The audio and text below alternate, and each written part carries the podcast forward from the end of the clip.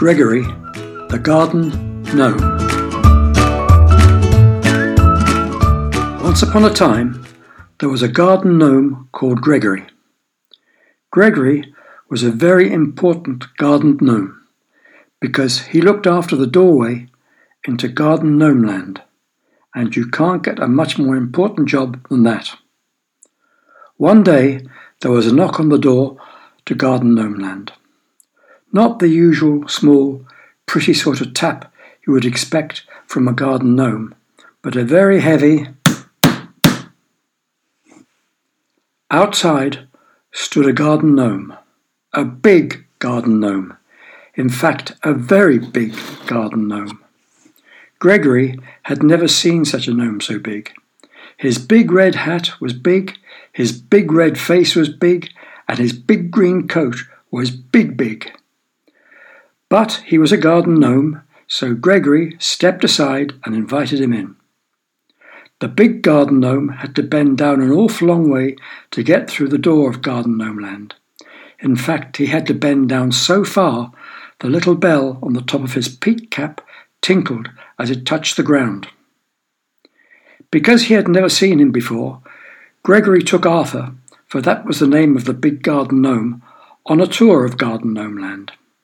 He showed him the tree where they grew their money, the place where they made fishing rods, because a lot of garden gnomes love to fish, the place where they made their tankards for holding beer, because garden gnomes love to wave tankards of beer, and the place where they made butterfly nets, because garden gnomes love to wave butterfly nets.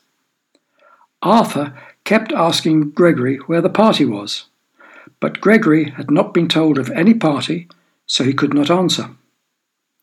Eventually, they came to the secret grotto, the most secret place in Garden Gnome Land. Gregory went in, but as soon as Arthur tried to pass through the door, the alarm went off. Don't tell me you've forgotten your pass, said Gregory. Arthur looked puzzled. I don't have a pass, he said. But I've got a credit card. Will that do? Gregory stopped, thunderstruck. In fact, the thunder struck him so hard his hand flew to his mouth. Only humans have credit cards, he gasped. But I am a human. Arthur wondered why Gregory, normally a usual healthy green, had turned white. And Gregory was now nearly hysterical. Now you know all the secrets of Garden Gnome Land. Humans were not allowed to know the secrets of Garden Gnome Land. This was terribly serious. If Gregory allowed Arthur to go home, he might tell everybody about the money tree, and everyone would be fishing, waving beer tankards and butterfly nets, and the garden gnomes would be put out of business. But I can't let you go home, piped a worried Gregory gnome. Arthur looked awfully sad. He would never see his little girl and little boy again, or even his wife. There was a long silence, and Gregory tried to put his arm around Arthur to comfort him, which was very difficult, as Arthur was three times the size of Gregory. They sat quite still for over an hour on the grass opposite the secret grotto, just like a good garden gnome should, until suddenly, and without warning, Gnome Gregory shot into the air. Yippee! he yelled. Arthur listened in amazement to his idea. I will give you a glass of gnome milk, shouted Gregory. Gnome milk was very, very, very, in fact, very, very, very strong. It was what the gnomes drank for their breakfast. It made them forget everything, which is why they always sat very still, because no one has ever seen a garden gnome move. Have you? You will forget you have been here, laughed Gregory.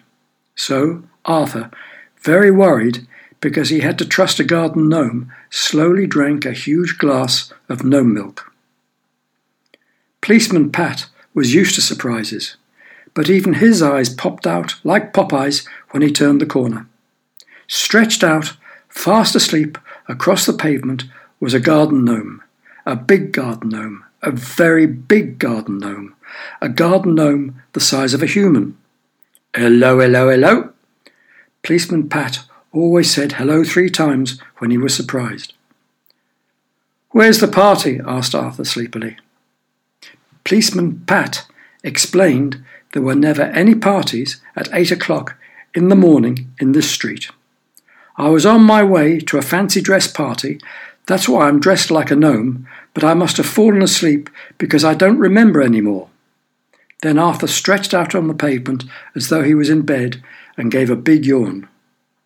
The gnome who was fishing in the garden gave a great big wink to the gnome in the garden opposite who was waving a beer tankard, who gave a great big wink to the garden gnome three doors down who was holding a butterfly net, who gave a great big wink to Gregory who was hiding in the bush in front of the door to Garden Gnomeland.